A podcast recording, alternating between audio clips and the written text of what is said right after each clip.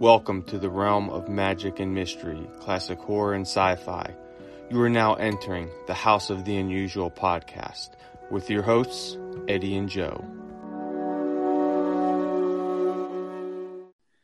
Welcome, everyone. I am your host, Joe Pavlansky, pop culture historian, writer for Scary Monsters magazine, and curator of the Crypt of Classics. Co hosting, as always, is the maestro of mail order mysteries and owner of houseoftheunusual.com, the intrepid Eddie Guevara. Tonight's special guest is an advertising creative services manager, a mail order maniac, and as described by Eddie, a man of indelible character, Todd Machin. How's everyone doing tonight, guys? Everybody's fine. How about you, Todd? How are you doing? I'm doing good. Hey, Joe, thanks for that introduction. That was awesome. Hey, wait a second. Todd, what are you thanking him? What's going on here? Already starting in the wrong ball here, uh, Mr. Todd. Well, I got to so bring something up to you guys. Okay. Mr. Todd okay. here has been complaining that he hasn't received his aqua specs yet. I sent him out the same day, and he called me back that evening saying that he went to the mailbox and it wasn't there.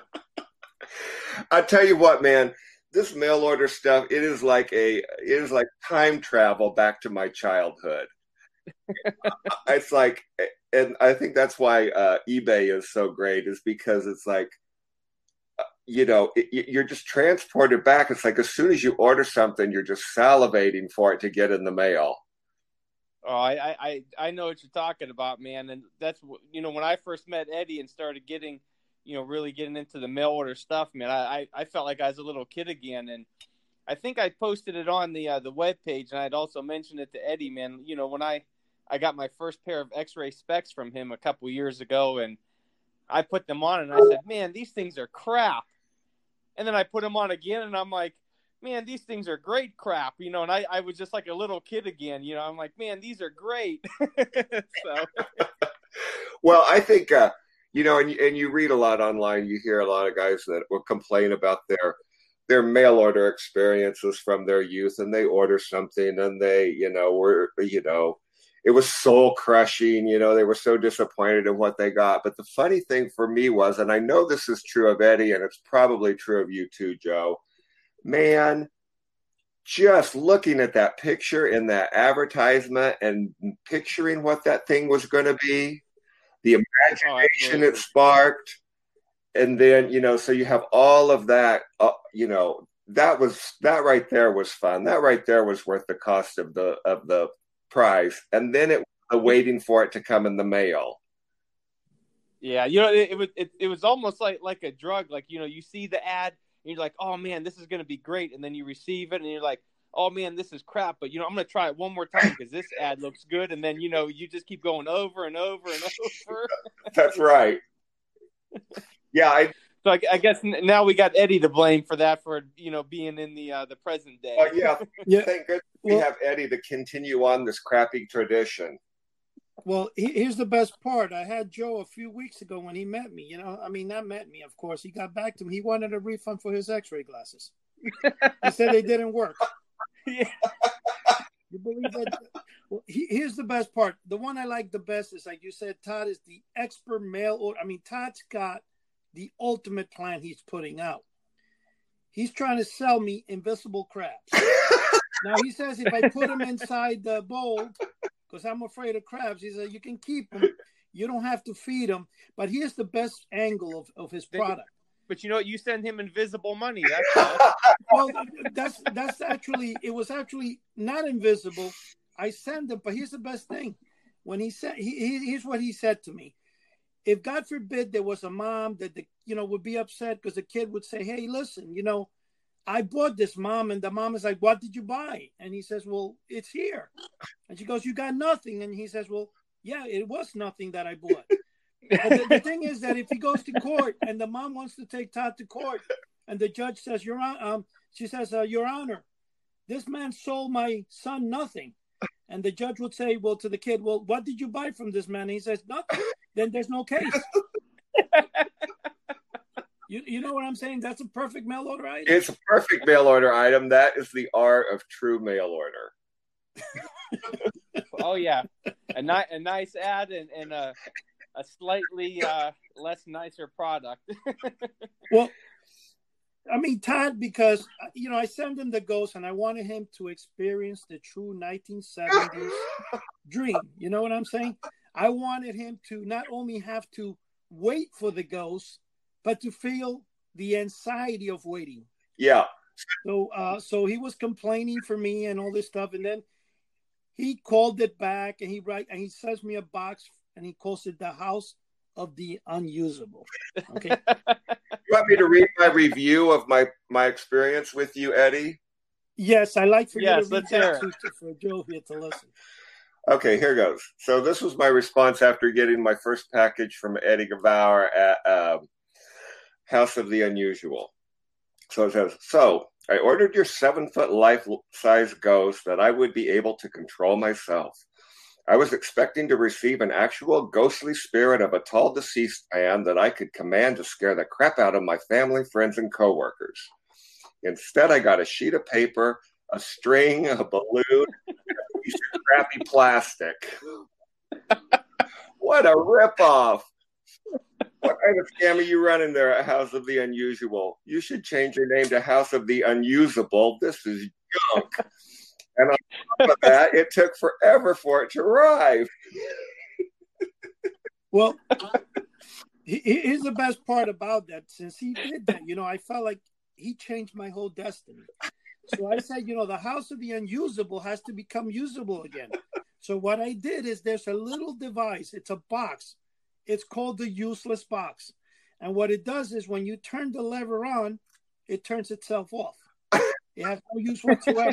so that's going to be my main product from now on on House of the Unusable. oh, that would be great. You could play with that thing forever. well, that's courtesy of Todd here, you know. Well, but uh, I have now let me ask you something, Todd. Did you when when you got your box of the seven foot ghost? Because I'm I, am i am still in a dilemma. Now years ago I got I got a seven foot ghost from Eddie, and it was it was in the envelope, all this stuff. But I recently got his his special edition box, and I I, I just can't take it out of the box. It's you know it's up on my shelf. It displays nice. I just don't want to open it. So did you actually open your That's box? That's exactly how mine is. It's sitting right in front of me uh, right above my computer. You control seven foot life size ghost signed by Craig Tarback. Yeah. And still in the box. Yeah, I, I love it. I mean, it, it looks absolutely gorgeous on, on my shelf. That just the, the design of the box and everything alone it was well worth it. So if anybody out there is on the fence about this seven foot ghost and they're getting a piece of plastic and a balloon, the box is well worth it. I, I, I'm, tell you that right now. You know, though, that was so true of products back then. Is man, the packaging was a lot of times it was most of it. The packaging was ingenious. It was titillating. You got it. You know, it just it, the words they used, the graphics, it just sucked you right in, and then the product inside was next to nothing. Uh, you know, and speaking of, of, the packaging, I got um about a year or so ago. I a, a good buddy of mine had some old um Captain Marvel uh, cereal premiums from I, I, believe it was either the late 40s or early 50s. I, I, I can't remember off the top of my head, but he had the original shipping package, and they're absolutely gorgeous. I mean, there's you know a printed design of Captain Marvel on the outside yeah. of it, and you know it's just not a plain brown envelope. I mean, the envelope itself is is, a piece of art. You know and, and, you just don't see that too much anymore. Yeah, that's how Sea Monkeys used to come. When you ordered Sea Monkeys supplies, and it was a, like a three dimensional item, so they had to send it in a box. It came in a little printed box with a sea monkey on the outside of it, and it said like, uh, you know, caution perishable sea monkeys on the inside, and um, and the box itself was really cool. Now, do we know if any of those boxes still exist? I got two. Well, really? he already oh, answered oh, wow. the question, Joe. yeah, I guess he answered so. the question. Well, but he hasn't told you this that he has socks, his pants, his, his bed sheets, and the pillowcase are all sea monkeys. Really? Yeah, I mean he's he's the number one sea monkey guy in the country. That is awesome. Yeah. Oh, see, I wish I, I could have put that in your uh, in your bio so we could start over again. And our special guest, the number one sea monkey guy in the world. in, in, in fact, he was trying to tell me that the sea monkeys grow. And you know, I had the thing, and I even looking through a microscope, I can never see the darn thing. It might be like his invisible crabs. I don't know. this is the whole thing. Well, Joe, have you ever had sea monkeys? I've had them many times. Oh, you have, Joe. Yeah, but- Yeah, I, I had them. I I believe I had them like around. I'm thinking the late '80s that that I was able to get them. I, I don't remember how if I got them from a comic book or if I got them from the corner, you know, drugstore or something. But I do remember getting them, and I do remember being very disappointed. Well, he here here's the fun. You can I tell you a story? Can I tell you a story, guys? A story about sea monkeys. Let's hear it. Okay, the sea monkeys. I've always since I was a kid, I've always had them back and forth. But when I was eight or nine years old, I found out through a fish a fish store that I had visited for whatever reason, and I don't know why I asked the, the salesman if they sold sea monkeys. Now th- this is an odd question coming out of a kid, uh, you know, in a fish store when you see you can order them, you know, and the guy goes, "Yes, I do." So he for fifty cents he brings me out a little like you you know when you go to Chinese restaurants that they give you they put like the sauce in a little plastic cup like that. Yeah. He gives me a plastic cup filled with what was called brine shrimp, which were the sea monkeys. So I go home with this things, and the first thing I'm looking is like, how in the world do they paint them with you know heads and feet and all this, and this thing looked like uh like the skeleton of a fish, you know? So they're swimming, whatever. So I, you know, I put them into the sea monkey jar that I had, obvious, with the different things, and now they were fully grown. I think they lasted, I don't know, a couple of weeks or a week or so, and then they died, and I bought them again. Well, anyway, I decided to go the old route as I got older and I got married. One day I, I bought a set of sea monkeys, and I put them, and you know, I, I do everything, put the powder in and stuff, and believe it or not, they're actually coming alive. Two days later, you could see microscopic things moving. My wife is cleaning. She knocks it down. She doesn't tell me. She fills it with water again. A week later, you know, my brother-in-law does the same. He knocks it down and fills it with water. So I'm thinking the sea monkeys are still there, and I'm like, what the heck? How come they're not growing? Then I found out what they did to me. You know. But, Now, see, I remember, I remember when I first got this the sea monkeys. I was probably seven or eight years old, somewhere around there, and you know, I seen the nice packaging. I remember, you know, the ads in the comic books and all that. So I'm like, man, this is going to be great. I'm going to have you know my own king and queen and all these you know workers and all that. And I could teach them to jump through hoops and everything and put them in the water. And I said, what the heck is this, man? I felt like like Ralphie from a Christmas story when he had the uh, um, the little orphan anything. He's like a crummy commercial. well, the, the the thing that was interesting about sea monkeys is because I did try the because um, they had an ad. I think Honor House used to sell this uh, for a sea monkey circus or something, and it was. I mean, I've never saw it with uh, Harold and Transcience or any of that stuff running it, but Honor House did have an old ad, and you can find those usually in the Dell Comics, the one for like twelve cents on the cover, the feature Beetle Bailey and stuff like that, and the ad inside it said that you know it follows lights and all that. So I did notice though, if you take a light now, the light I'm talking about when I was younger was those pen lights that the doctors would use. My uncle had given one to my grandmother, so I, I used to always play with it. And I, I, would shut off the lights, and it's true when you flash flash the light right to the sea monkeys themselves, they do all come to where the light is. So if you move the light, yeah. they go to you know they follow the light. So oh, that's oh, wow. how, how Harold you know, said that you can teach them tricks. It's just that they just react to light as a creature, not because you can actually train them. Right. Yeah. you, you, know, it's like anything in mail order, man. They promised, uh, they promised you the moon, and, and you didn't even get past the sky. Yeah. well, it, but yeah, they they promise you the moon and send you a, a picture of it. yeah, well, exactly. That, at least you got it, though. You got the moon, you know. There's a shred of truth in all of the in all of those hyperbolic lines, though. You know, it's like.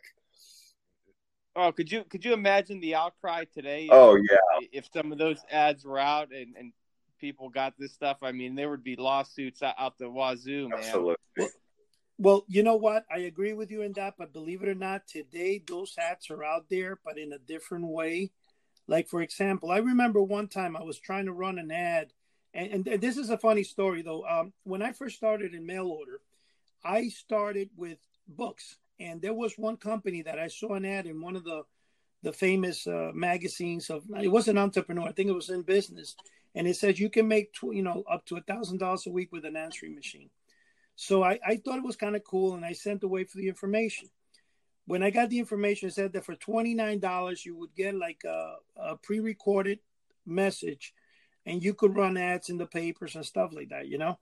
And you would sell supposedly a home worker's guide to employment. It was the name of the one product that I did. So I sent away for it, and for like another seventy five dollars, I got a custom uh, leaderless tape that I bought in Radio Shack at the time, and I put it into an answering machine, the the cassette tape answering machines, and it would you know constantly go in, in in a loop. And what I did with that is I ran an ad in the local paper, and I think my ad, if I remember, was imagine you can earn 300 plus per week without leaving your home. Call today for details. And let me tell you, I got a second line into my house. I forgot how much that cost me, like a hundred bucks or whatever. But I got to be honest with you. When the under the help wanted section of the local paper, when that came out, it was phenomenal. I had over a hundred calls a day, and they started turning into between six and ten orders a week, which was not bad because I was making nineteen dollars and eighty five cents an order after shipping the product because it was twenty four ninety five and buying the booklet. So from there, I went on one time to read a book, in, but there was a famous mail order guy in California called Melvin Powers. He's the guy that a lot of you people might not have ever noticed, but he's the one that did hypnotic control, uh, insight hypnotism. There's a lot of books on hypnotism from the 1950s yeah. and about horse races, and that was Melvin Powers. So he also had the Wilshire Book Company, which was out of California. Now he's passed away a, a while back, but what I did at the time was, is I read his book. Um, may, I, I think it was How to Make a Million in Mail Order, which was a really great book. And one day, you know, I, I run an ad, but now when I went to run the ad, I'm a newbie now. Okay, I don't have any experience. I'm new. There's no way anybody's gonna, you know, actually. What what what I mean by that is that a lot of the magazines, if they did not know who you were, or you were nobody, they could reject your ad. So your your ad would get uh, uh, scrutinized by the magazines depending what you said. So when I my ad at the time that I came up with was make millions in mail order, secrets revealed. You know, send for information, whatever it was. And they said that I was offering a fictitious number and they returned my ad. They didn't put it on the magazine. So here, lo and behold, I go in the book and I call up Mr. Powers and I go to him, um, Sir, uh, this, this, and that. You know, I, I, I was trying to run this ad. What do you think? And he goes, I don't see anything wrong with it. Well, a month later, I pick up a, an issue of, um, of uh, Popular Science, and lo and behold, there's an ad that says, millionaire mail order reveal secret. And I was like, wow, man, this guy just swiped my ad, man. But you know, the, the funny thing, he, he ran that ad for the next maybe five years. So I guess it was very profitable. What he did was just twist the words, around a little bit. Same thing happened with the seven foot ghost. When I first joined forces with Lou and we started the original Fun Factory, um, I wanted to reproduce the ghost. Now, I said, should we get it done in China? So I contacted a company in China that was willing to do it. And I think they quoted me at the time a price of like 80 cents a ghost, right? So at that time, the company Sun Hill Industries was growing big in the United States and they were selling lawn and leaf bags that had you know the images of the ghost and, not the not, not that ghost but had like frankenstein and different and people yeah. would feel uh, fill them up with lawn you know not lawn the uh, leaves and they would put it in their lawn. So i said let me contact this company because they're right up my alley. So i get a hold of the company. I forgot who the lady was. I, I do have her name believe it or not uh, somewhere where i recorded her information. And i sent her at the time i faxed her because this is the time we don't have email. We have a fax machine. And I faxed her copies of the different uh, seven foot ghost ads from the Melton Company, Honor House, and whatever it was, she got a liking to it. She calls me back a week later and says, Hey, would you be able to send me a sample? So Lou goes to me, Don't no, don't send her anything because you know they're gonna cop whatever. Anyway, fast forward. One day I go into one of those Halloween stores that happen on, you know, they have every seasonal yeah. Halloween, they open up those shops throughout this, you know, the country inside malls for like a month or so. And when I walk in, lo and behold, Sun Hill Industries has the seven foot ghost with flashing eyes and they got the a seven foot witch with flashing eyes. The price was like nine seventy five for each one. I bought it and I was fuming. I go, like, man, this lady, what a character, man. She stole my idea. Well, not, I know the funny part about it. This is the thing that I, I know Todd is going to laugh at me, but about a year later, I'm going to Florida. And, you know, I drove to Florida because I didn't really like flying. So I drove like 27 times to see my family down there. So I'm with my wife, and I think my oldest daughter was, uh, I don't know, a few years. And I believe my son was a baby or not even born yet. And when I'm driving down to Florida and I stop in one of those Dollar General stores, lo and behold, seven foot ghost with flashing eyes from China for one dollar. I was so pissed that I literally stopped over 30 times and I bought every ghost in every shop so that people wouldn't get it. Because I go, this is like my product. What the heck, you know? So I actually didn't even try putting out the ghost until, you know, a couple of years later because they saturated the market. Now today I do own about 400 or 300, whatever it is, of those ghosts because I bought them. Okay, I just didn't want them to be out there. So that's the way a lot of those marketing companies will will do. But the, the thing that you know, as we're talking, one thing I just found out today, which shocked me, is we all know the story of Famous Monsters of Filmland. We know that is the granddaddy of all famous magazines out there that deal with horror and I mean they used to own Creepy Magazine or Warren Publishing, yeah, Warren. the one that owned it with um, you know with Forrest J. Ackerman, who was the editor in chief, whatever. They used to put out a lot of magazines in the in the years, right? And there is by by Todd, you were looking for that particular ad. That ad was featured that you wanted with the X-ray glasses when it was called the Monster Vision or Horror Vision. Uh-huh. You'll find that ad in all the ten issues of Monster World. Okay. That, see, there was a time that Famous Monsters did not publish any mo- famous monsters, and in between they filled them with those ten issues of Monster World, and those are considered part of the original circulation. You will find the ad in, in, in those issues, but what I was saying is that the Captain Company, which in reality never produced a catalog, they they did sometimes make flyers like photocopies of the pages inside that they would include with orders from people. I mean, two people. Well, in 2000 and something, or maybe the late, early 90s, I don't remember the exact time, another person decided to republish Famous Monsters of Filmland. And then this person, which I, I'm not going to mention the name because I, I, don't remember, I think it was something Ferry, but I don't remember his name. He went, at first, he started good with Forrest J. Ackerman, and then he went into a legal battle with him over the rights of famous monsters for whatever reason. Um, a, a, lot of the people, a lot of the collectors blackballed him because they didn't want nothing to do with anybody who went against Forrest J. Ackerman. Okay.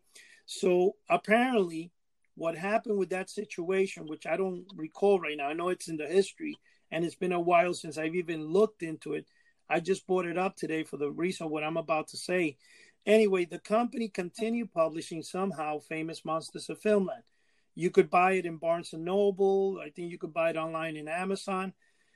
Well, I was just looking cur- curiously before at Facebook, and I realized that the Captain Company and the company that produced Famous Monsters of Filmland went out of business March 1st of 2020. Wow. So th- the story with this is that really shocked me is that not only did Johnson Smith Company go out of business December 31st of 2019, which is this last December, after 114 years. Now the Captain Company, the last remaining thing of the era, has gone out of business. Uh, I, I don't know if it's for financial reasons, whatever it is. The the actual thing is funny because I actually emailed the guy whose name is Phil. I think it's a it's it's some guy named Phil. I forgot the last name. I emailed him about an hour ago and I say, Hey Phil, listen, before the captain company disappears, why don't you give me a call? Maybe House of the Unusual can somehow join forces. It would be great because I mean, who doesn't know the captain company, you know? Right. Um, so anyway, I just thought I bring that information up because it kind of shocked me before when I came across it. Now, with sea monkeys and stuff like that, I know Todd, man. Todd has created. I mean, I've seen pictures of his collection, and I've never seen anything like it.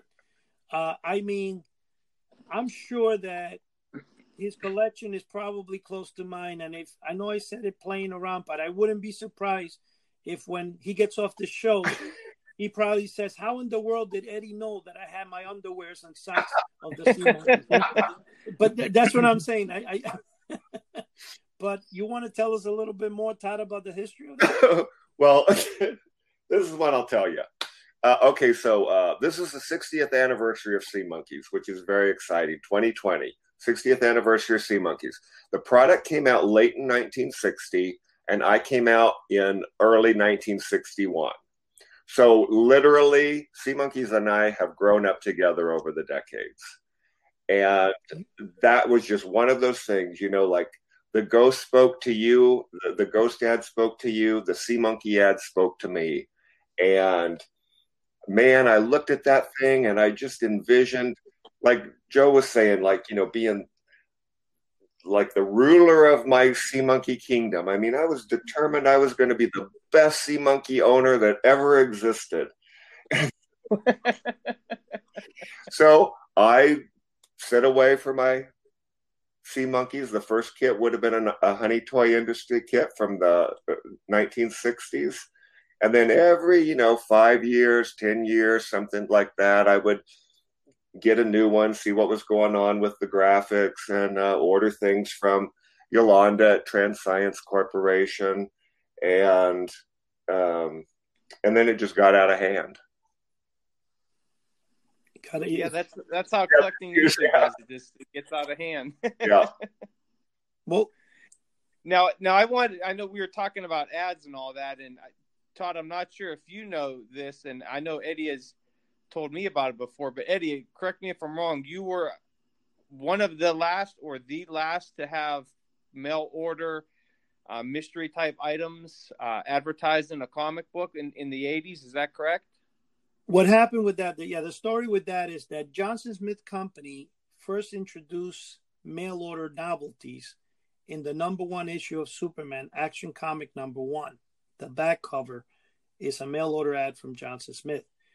In 2000, when the comic books uh, of Casper and Richie Rich started to resurface again after years of not being published, Johnson Smith started running. They had some deal with, I, I, and I can tell you what the price was because I called uh, the comics at the time, Harvey Publications, in order to do the same thing.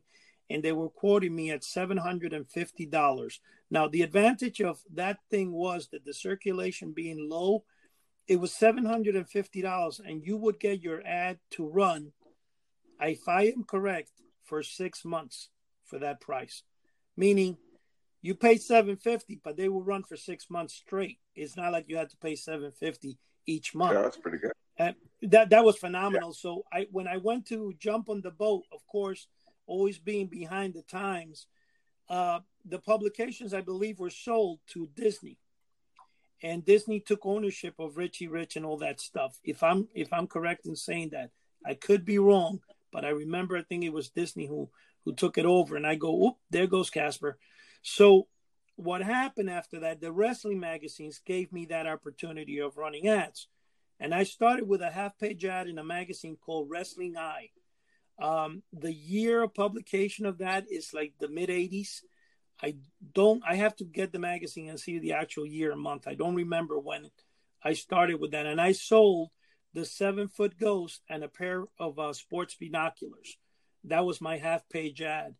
Um, right after that, there were several companies that came out, Brad's Fun Shop, uh, I forgot some of the others, and they started hitting the, the the market with a lot of ads in the, you know, in the wrestling magazines, and and some of the magazines were also uh, magazines such as, uh, which is, is ironic that they would run it in that, but they would run it in Gun Digest, uh, they would run it in Guns and Ammo the same ads that they were running in in in um in wrestling magazines.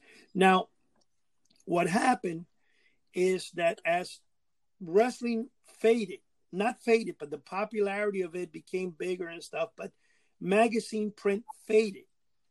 the ads themselves faded with. And then in 1993, well, the, the winter, it was actually to go on sale on February of 93. But when I had it put on the February issue of DC Comics, the comic books went on sale in this in early December, mid December, which it, it was kind of ironic. I didn't really want to do that because that was not a good month for mail order.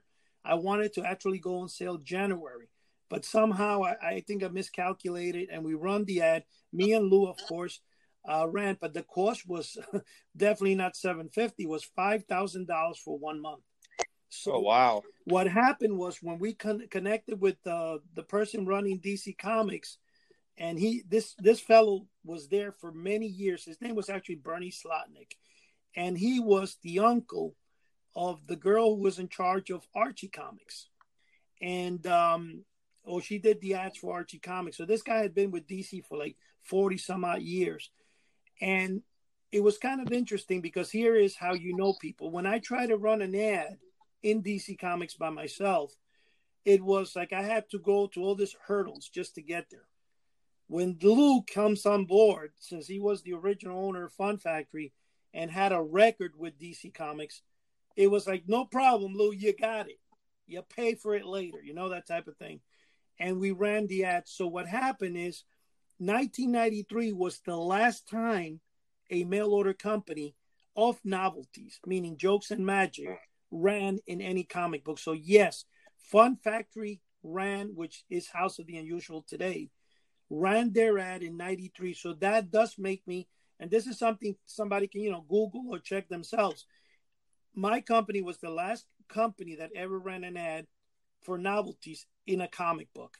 And prior to that, it had been 10 years since Johnson Smith or anybody had ran an ad in DC Comics. Like I said, Johnson Smith did have in between the 10 year period that they're talking about because DC Comics did not get, or even Marvel Comics, any ads for novelties. But when Harvey Publications republished itself, um, that took place. Now, what my, my, other thing that I try to do at the time, since I let's be honest, it's very hard and tough. Uh, you know, being married and stuff, and being a one man operation to be able to afford ads of that extent. And even though they were very profitable at the end, but you got to understand, unlike the internet, when you put an ad today, and within a week you have orders. Back then, you had to put an ad, wait three months for the ad to come out. If the ad worked, the, the general rule of thumb was within the first 30 days you got about 50% of your orders and the other 50% would trickle in the next six months so you see if you, you remember now, now see if people are, are thinking you know because you put in a, a $5000 ad for for dc comics and and some of our younger you know listeners might not realize that back in the early 90s and, and pretty much through all the 90s is that dc comics was selling – you know distributing and selling upwards of a million comics not like today where it's you know 20 30,000 so they were they were going upwards of a of a million comics that were being distributed. So you were really hitting a uh, a wide audience there with the with the advertisements too the the situation it was kind of interesting is that i think the ad pulled in a little bit over $20,000 uh, that particular thing. So yes, and it was kind of tough. I got to be honest with you. It was very tough to read the handwritings of a lot of kids that was it in. And the funny thing is, this is going to make a lot of people laugh. I still have 95% of those orders in the original envelope with the original order form attached to it. In fact, I have about six shoe boxes with a oh, couple wow. hundred envelopes. So I have every order that ever came in through Fun Factory. Now, that's a great piece of history there too. That it is. It, it, was actually going to be featured in in uh, Mail Order Mysteries by Kirk Demarais, but I think the company edited out that particular picture. Um, but I'm going to tell you something though. Honestly, the the situation with anything with mail order is um, my dream was always to do kind of like the Captain Company, which is kind of sad that, that is fading away now because I always wanted to have a see the way the Captain Company made its business was that they had a publication that attracted the young generation, and at the same time they had a publication that was their storefront. They would sell through their publication, and the idea behind it made them successful for forty years or whatever it was. And let me say one thing about this: what I was trying to do was actually duplicate that same idea. And back in 1984, there was a friend of mine who is, he published a magazine called Stoner's Monster Mayhem. And we kind of started with that idea of, you know, putting a full page ad, which I did. I, I had a full page ad in his publication. But you know what? The publication, it, it was stopped. It didn't continue more than a couple of months. And I only ran it one time in his publication. I think it was the 1984 issue. And there's a, a whole story, like two article, two page article spread about me there. Um, I think you can online get a copy of that fanzine or look inside because I think I've seen it and you could see the story I'm talking about. Now, when I forgot when it was around the time of the mid 80s, uh, Felix the Cat was beginning to get published again. And the guy, I remember calling the company, and the guy I spoke with, he said his grandfather, I forgot his name, had started Felix the Cat, had been the original artist for it. So I asked him about running a full page in the Felix the Cat publications, and I was excited because they said, "Yeah, we definitely will. We'll take a full page." And when I was ready to run it, the company went out of business out of oh, nowhere, you know, overnight, and that kind of shocked me. So then left me again in the air. So what I did is in 2008, I was still with the idea that the only way, the best and affordable way to run a mail order company would be create a publication, create a fanzine that you can run ads within the fanzine and people would buy. So I created a, a, a fanzine at the time. I did one issue, uh, which got 26 subscribers because I, I, I stopped. I didn't do any more. And it was called Ghost Ship Times. And what I did within that magazine is as I had stories about the mail order industry and all that stuff and the different products, I would put throughout the magazine ads for the novelties I was selling. So I was trying to do a captain company. I was yeah. basically trying to imitate what they were doing. Now, well, if any if anybody still, you know, has that nostalgic feeling for for for Captain Company, and I remember them, you know, in the old Scary Monsters I used to buy. But when I I started reading um, Scary Monsters magazine in the '90s, in the late '90s, um, the original publisher, uh, Dennis Druktenis, he did kind of like a Captain Company for Scary Monsters in the back of his magazine. So the last 10 pages or so was all, um, you know, movies, t shirts, toys, memorabilia, anything for monsters. And it's still um, in the current Scary Monsters magazine. So if anybody, you know, is looking for that type of mail order, if they pick up uh, the current issue of Scary Monsters, they could see the last 10, 12 pages or so is just like the old Captain Company. You know, it's, it's the pulp paper and everything, black and white, and they, it still has all the, the mail order stuff back there. And, you know, it's, it's a great selection of stuff, just like they would find, you know, in, in the, the vintage Scary Monsters magazines. The, the the interesting part about when you say scary monster, didn't they obtain the rights to Castle of Frankenstein, which was another fanzine at the time? I, am not sure if they obtained the the rights of it. I I know that um, they have some uh, upcoming uh, dealings going on with it. I, I there's not really much I could say of it right now, but in the future there there will be an issue. Um, talking about Castle Frankenstein, but I, am not sure who actually has the rights uh, to that right now. Um, Todd, yep. can you shed some more light into Sea Monkey uh, Empire? Back to the Sea Monkeys. no, I, I, I, was saying because I want to bring something in about the uh, what we were just talking. I, I'm not we were just talking about this, you know, the, the scary monsters and Castle Frankenstein, but I, I, I want to ask Todd this question now to get back to that subject in a second, and I'll explain what I why I'm saying asking that. Go ahead, Todd. What do you want me to tell you? Sorry. I mean, okay, are you? Uh, is there any particular possibility that you might be that you might have some future with sea monkeys? Well, yeah, I'll tell you this. Uh, and unfortunately, there's not a whole lot that I can say because some things are in uh, the works at the moment. But um, if anybody is is interested, if anybody has a hankering and getting back in touch with their childhood, go to seamonkeys.com. It's S-E-A hyphen monkeys.com. Um, the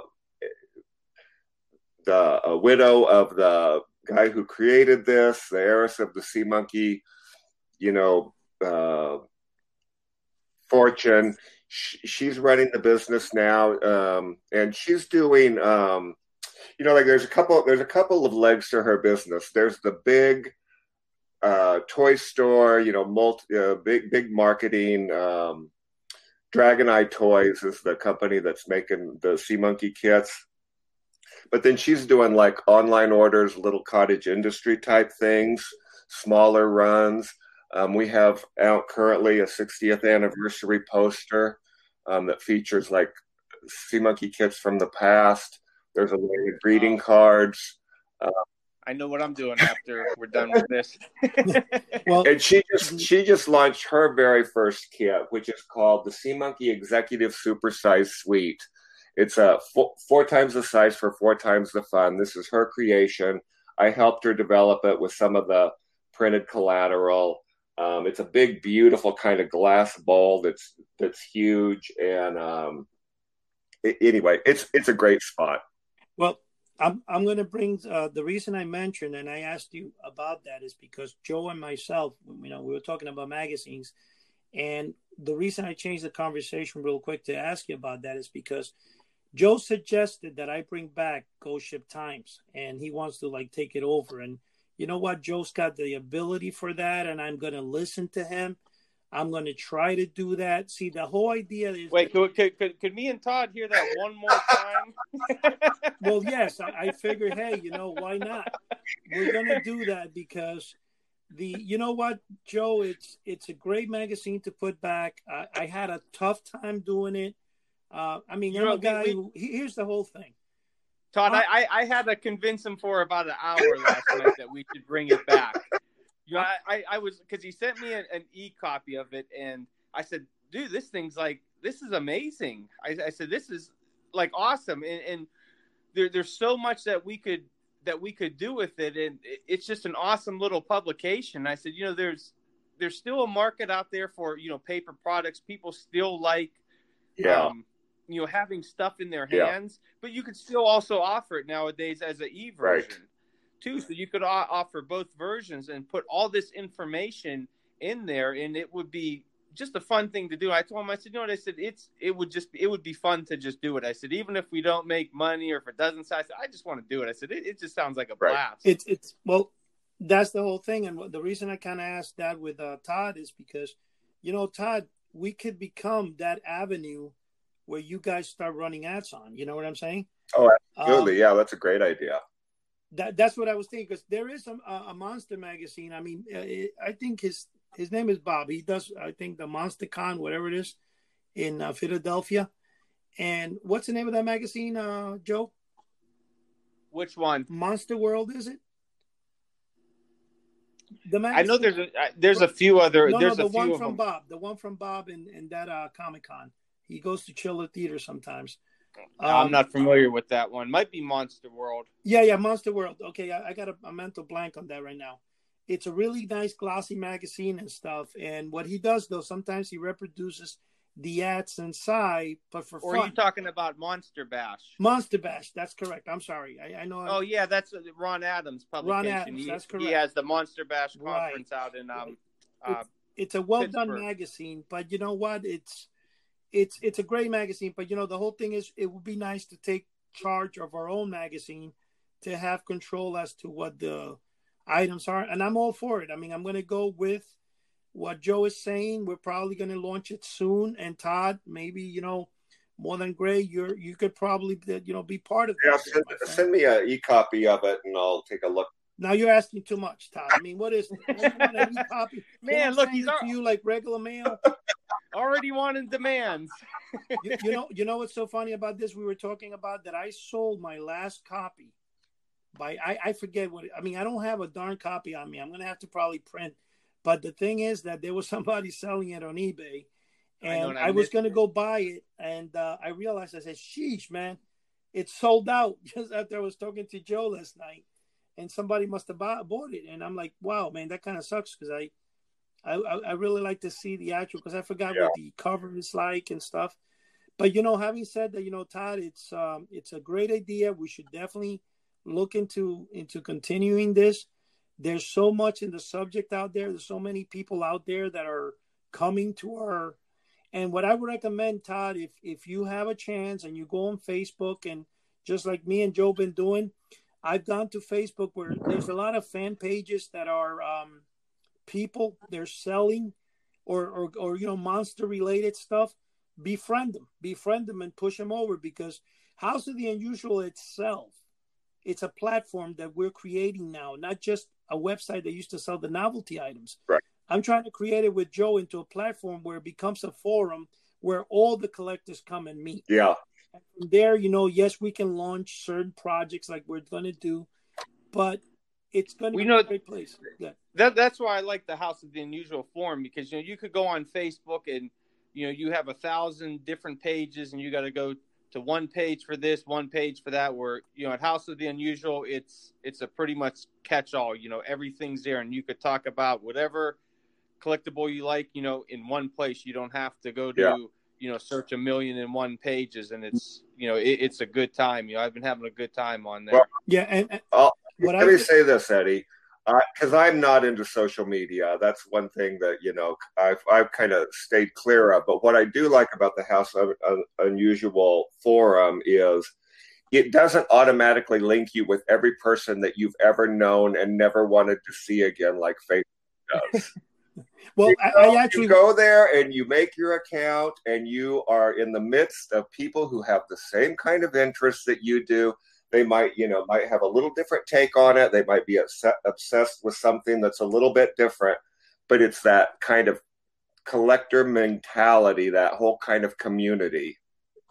well, Yeah, and you know? And I, I told Eddie the other day if I don't know if anybody caught his uh, the new um, video that he put on YouTube, but I was watching it and he started talking about the the monster section of uh, Kirk Demarais's book Mail Order Mysteries, and I said, "Oh man," I said, th- "This is going to be trouble now." I said, "Now I'm going to be searching eBay and all over for all these."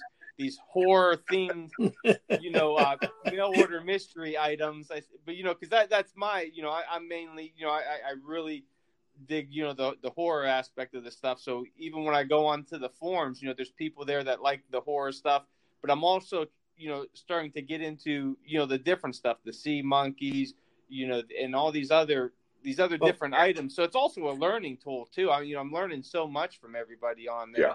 Yeah, well, the thing I was going to say to you is I actually, one of the good things that Todd is not in social media is I, I kind of blocked him, blocked him from commenting, you know, because you heard the last letter he sent me. I don't want him to put that on the post. okay. Now, obviously, Eddie, you have not been to your forum since yesterday to see what I posted. Uh, yes, I, I have not been on the forum because I usually go in at late wee hours of the morning. I'm a night guy. Uh-huh. I, I go to bed Yeah, four or too. five in the morning. So, that that was my uh that that that's my my plan tonight is to, to visit the forum because I know I I got the email alerts that there's some new stuff on there. So well, well, just so people out there who don't who don't know what we're talking about, they kind of are filled in a little bit. Um, Eddie Site House of the Unusual, it has like a members forum, and so one of the posts that Joe um, started kind of a dialogue on was to post what your favorite or like old comic book ad was. So there was an ad I was looking for, and I made a post, and that was something that um, Eddie referenced earlier on. But I just posted an ad I hate to I hate to see what it is.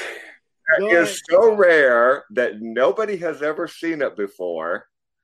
You sure I haven't seen it? I'm absolutely 100% positive that neither you nor Joe nor anybody else on the planet except for me has seen this comic book ad. oh man, now now you've got my no, you know, you know what it is. hooked. You know why? Because it's invisible. When you go there, it's nothing there, so you're guaranteed not to see anything. That's why. I, I tell you, man, those it's crap, the my wife's invisible still- ad. My wife's still trying to figure out what I bought, and I'm like, honey, trust me, they're there. And she goes, Eddie, what you see, it's kind of like Ripley's Believing Now. Now you see it, but you don't. You know. well, I'll tell you, you, you it, it, it's, uh, it was my way of thanking you for the gift that's coming my way. And I encourage anybody out there, go, you know, go on House of the Unusual, become a member, log in, make fun of Eddie, be nice. oh! Let me. He calls me every day, twice a day. That the mailman still hasn't bought it. He called me ten, three hours after I mailed it out. I told him you gotta stop watching Bugs Bunny when he, you know, when he places an order, stands by the mailbox, and then the guy in the little motorcycle brings it. It just don't happen that yeah. way. no, well, gen- well, well, gentlemen, we're getting ready to uh, to wrap it up here. We got any any final uh, thoughts uh, for our audience out there? I'll say something. Anybody who listened to this, God bless you. And the other thing I would say is I'm sorry, uh, but uh, boy, if if uh, grown men lamenting about their childhood is your thing, this is the place go to House of the Unusual. It's it, it, it got great stuff. I love that Eddie is continuing that old mail order tradition. Um, it's all a good thing. And what what I'm going to say is, I'm glad that both Todd and Joe have become a part of my life. I'm very proud of that. Very happy that they uh, have decided to become a part of House of the Unusual. And like I said to people, we're not there to sell you stuff. I mean, you go if you buy, you want to buy, you can buy. But I'm saying, go to join the forum with people like-minded. Yeah. And let's talk and discuss the fun parts because I'm sure a lot of people have a lot of stories to say. And you know, yeah. it would be nice if they posted there. Yep, and well, and you know, just to lament what you guys have said, you know, it is, it's a community, it's a family, and you know, we're we're there to have fun. So, I'd like to thank everyone for for stopping in tonight and, and sharing their past memories and, and history and, and, their love for for the product. So, um, good night, guys.